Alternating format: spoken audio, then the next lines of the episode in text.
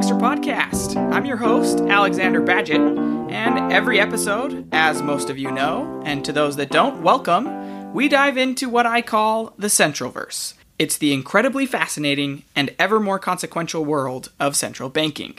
This is episode 24 The Rules, Part 2. Now, many in today's political sphere are looking for ways to decrease the size of the government, whether in size or influence, or sometimes both. A dismantling of the Affordable Care Act would supposedly give more power to healthcare companies and individuals. A dismantling of the current government sponsored public education system may also be in the future if the new education secretary has a say.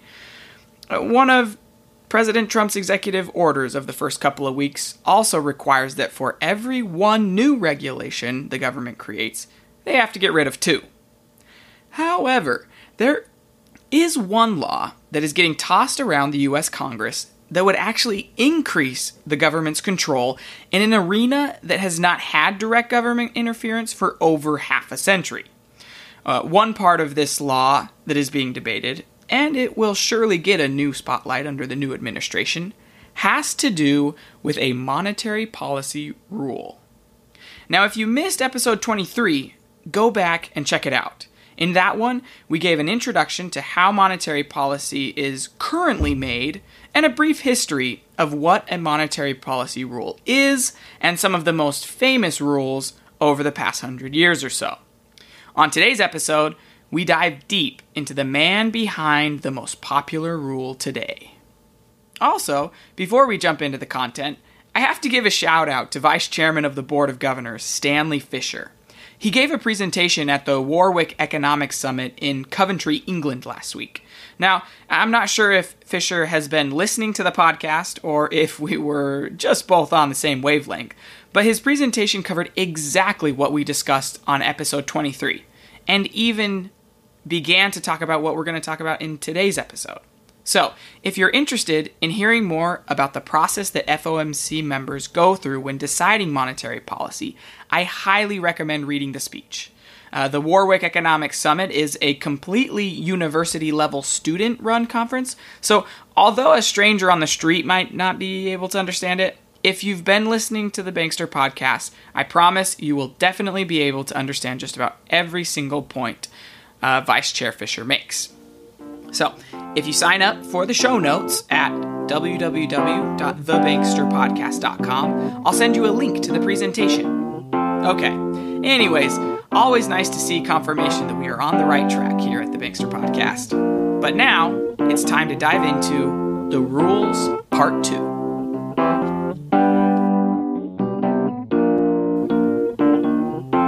Most famous man behind the monetary policy rules movement is John Taylor. Not only did his rule change the economic landscape forever, but he currently sits at or near the top of most lists for upcoming senior leadership positions at the Federal Reserve, including that of chairman of the FOMC. But where did he come from? Well, let's take a very brief tour through the impressive history of the economist John Taylor.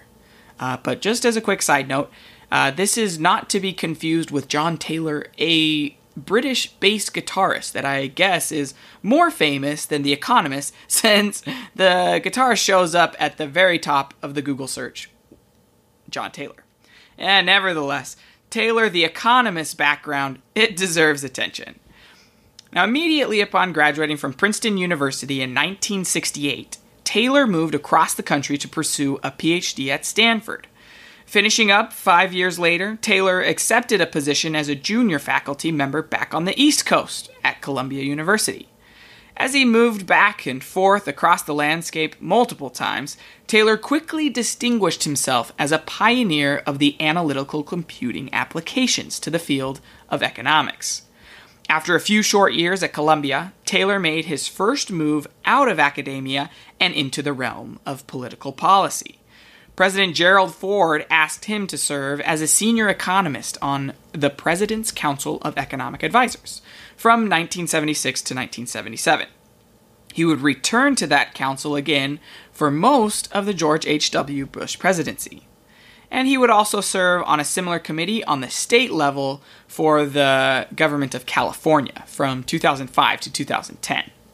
But his highest calling in government came in the George W. Bush presidency. For four years, the first term of President Bush, from 2001 to 2005, Taylor served as the Undersecretary of the Treasury for International Affairs. During this time, Taylor played a major role in the economic policy and governmental response to 9 11 and the recession of 2001. In all of the gap years of that timeline that I've given so far, and actually sometimes simultaneously, Taylor has taught at Princeton, Columbia, and Stanford, which is his current home. He is now the director of the Stanford Introductory Economics Center. So, there's a little bit of basic background for you on the works of John Taylor. Now, just to give you an idea of how large an, of an impact Taylor has had on the field of monetary economics, I want to end this section with a quote from Ben Bernanke. The setting of the quote is also worth mentioning. In 2012, the Federal Reserve Bank of Dallas hosted a conference with the title, quote, The Conference on John Taylor's Contributions to Monetary Theory and Policy, close quote. I guess you've made it when you have a conference named after you. So Bernanke, then the chairman of the Federal Reserve System, said the following during his opening remarks. Quote, it is a privilege for me to open this conference dedicated to our colleague and friend, John Taylor. John's influence on monetary theory and policy has been profound indeed. This influence has been manifest in undergraduate lecture halls and graduate seminar rooms, in the best research journals, and in the highest ranks of government. His ability to crystallize important analytical insights and apply them to policy issues is unsurpassed. Close quote. So, that's a brief intro to John Taylor. Most of the information I've cited came from his website and the speech by Ben Bernanke. Hopefully, now when you hear the name John Taylor discussed in the economic world and the central verse in general, uh, you'll know a little bit more about it. But if you want more information about Taylor's economic contributions, Bernanke's article is a great five minute read that summarizes Taylor's three biggest contributions to the Central Verse. But okay, now let's turn our attention to the FORM Act. That's the bill I was talking about earlier.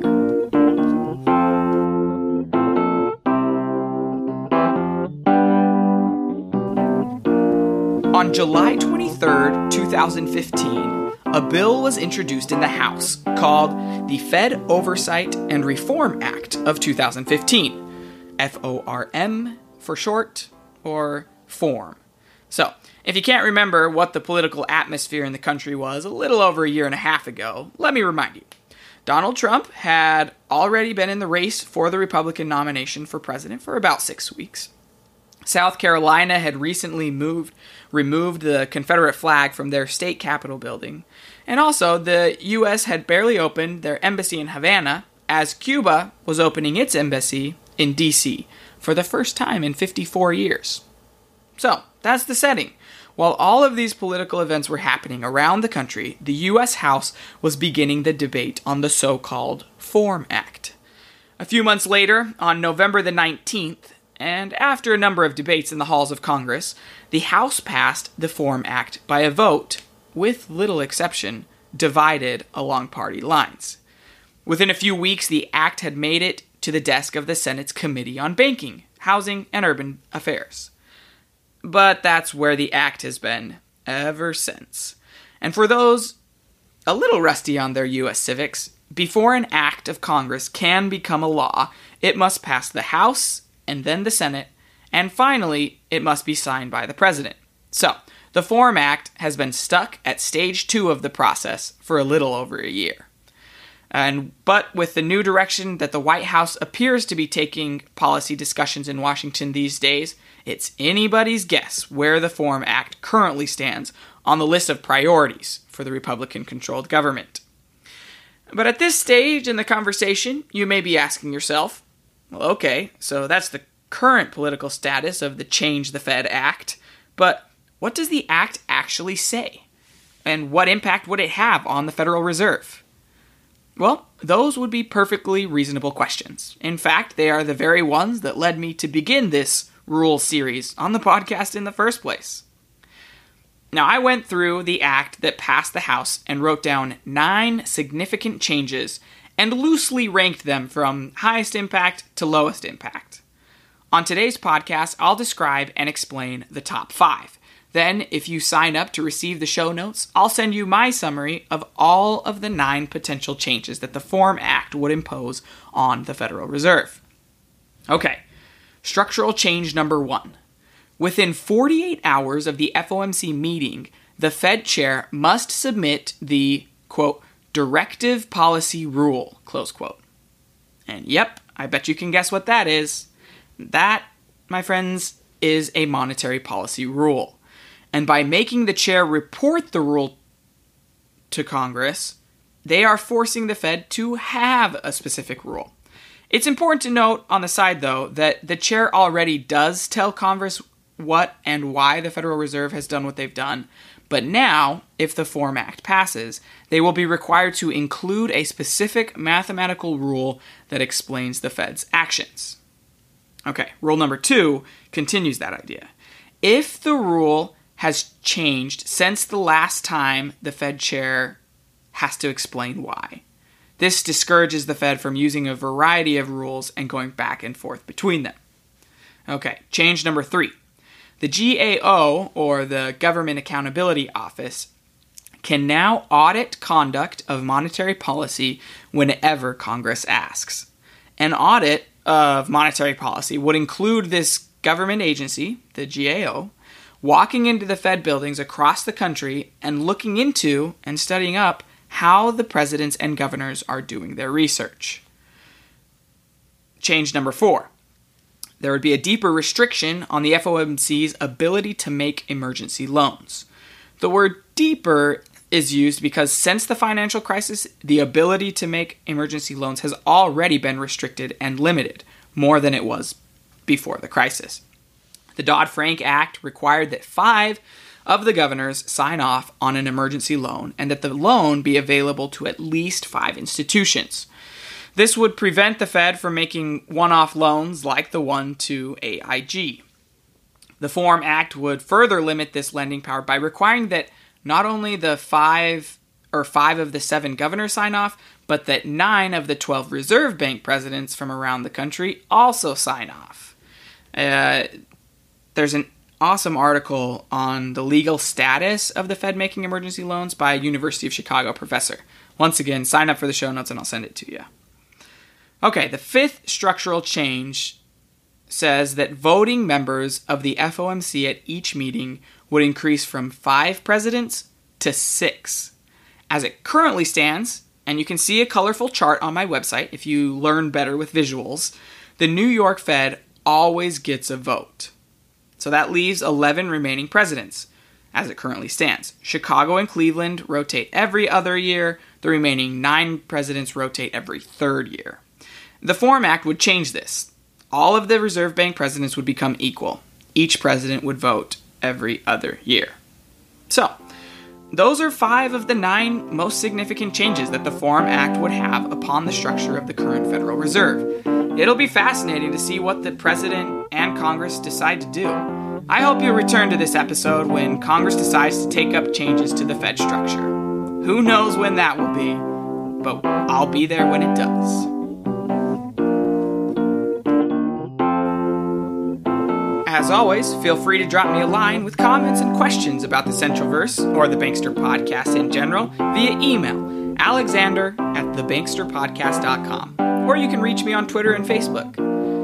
Have you looked at the FORM Act or heard about other ways the Fed might be structurally changed? Well, if you have, send me a note and let me know what you think. I'd love to hear from you. If you go to my website, www.thebanksterpodcast.com, you can sign up to receive the show notes to today's podcast and every future podcast directly in your inbox. This week, I'll include the other four changes to the Fed that the FORM Act would require. Now, Thanks to all of you who have submitted reviews on your podcast apps. For those of you who haven't written a review, it really does help and only takes a few minutes to do so. I really hope you'll take that chance.